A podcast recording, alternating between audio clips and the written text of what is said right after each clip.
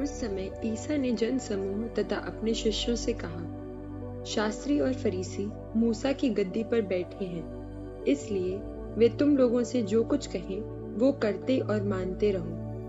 परंतु उनके कर्मों का अनुसरण न करो, क्योंकि वे कहते तो हैं, पर करते नहीं। वे बहुत से भारी बोझ बाँध कर लोगों के कंधों पर लाद देते हैं, परंतु स्वयं उंगली से भी उन्हें उठाना नहीं चाहते।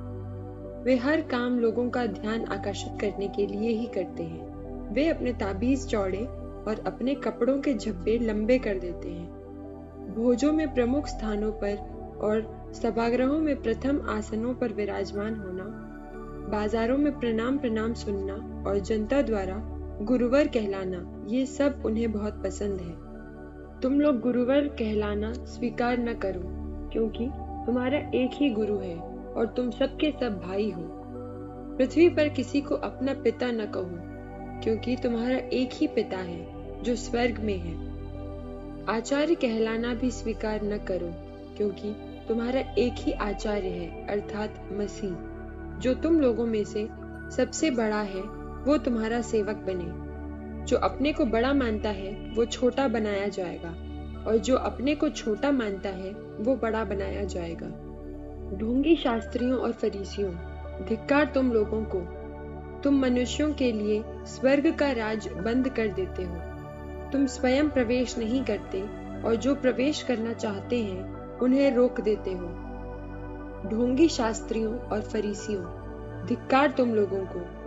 एक चेला बनाने के लिए तुम जल और थल लांग जाते हो और जब वो चेला बन जाता है तो उसे अपने से दुगुना नारकी बना देते हो।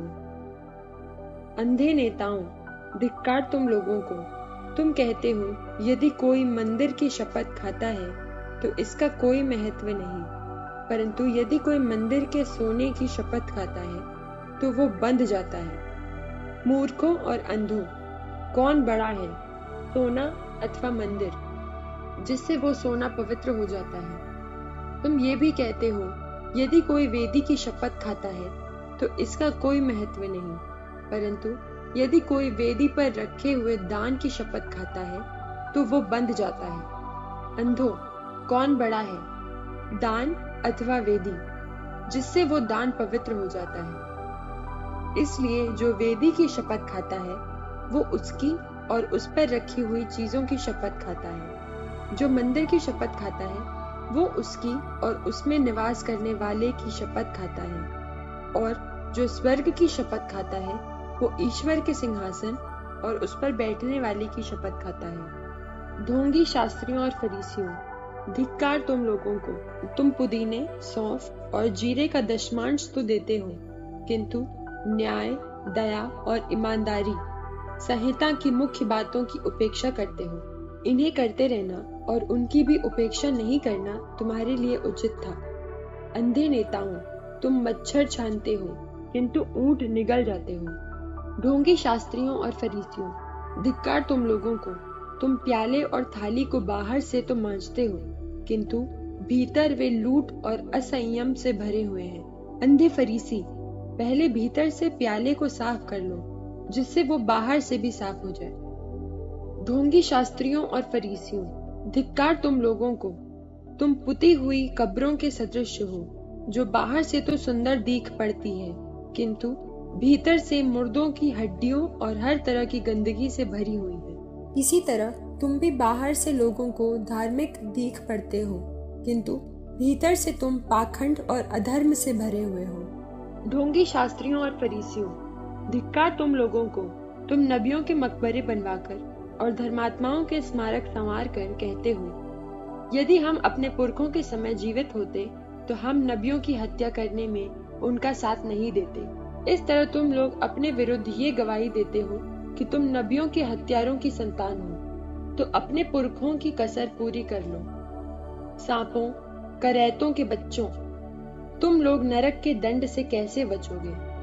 देखो, मैं तुम्हारे पास नबियों धर्म पंडितों और शास्त्रियों को भेजता हूँ। तुम उनमें से कितनों को मार डालोगे और क्रूस पर चढ़ाओगे? कितने को अपने सभाग्रहों में कोड़े लगाओगे और नगर नगर में सताते रहोगे, जिससे पृथ्वी पर धर्मात्माओं का जितना रक्त बहाया गया, धर्मी हाबिल के रक्त से लेकर बरखियस के पुत्र जकरियस के रक्त तक, जिसे तुम लोगों ने मंदिर गर्भ और वेदी के बीच मार डाला था, वो सब तुम्हारे सिर पड़े। मैं तुम लोगों से ये कहता हूँ, ये सब इस पीढ़ी के सिर पड़ेगा। यरूशलेम यरूशलेम, तू नबियों की हत्या करता है और अपने पास भेजे हुए लोगों को पत्थरों से मार देता है। मैंने कितनी बार चाहा कि तेरी संतान को वैसे ही एकत्र कर लो, जैसे मुर्गी अपने चूजों को अपने डैनों के नीचे एकत्र कर लेती है। परंतु तुम लोगों ने इनकार कर दिया। देखो, तुम्हारा घर उजाड़ छोड़ दिया जाएगा।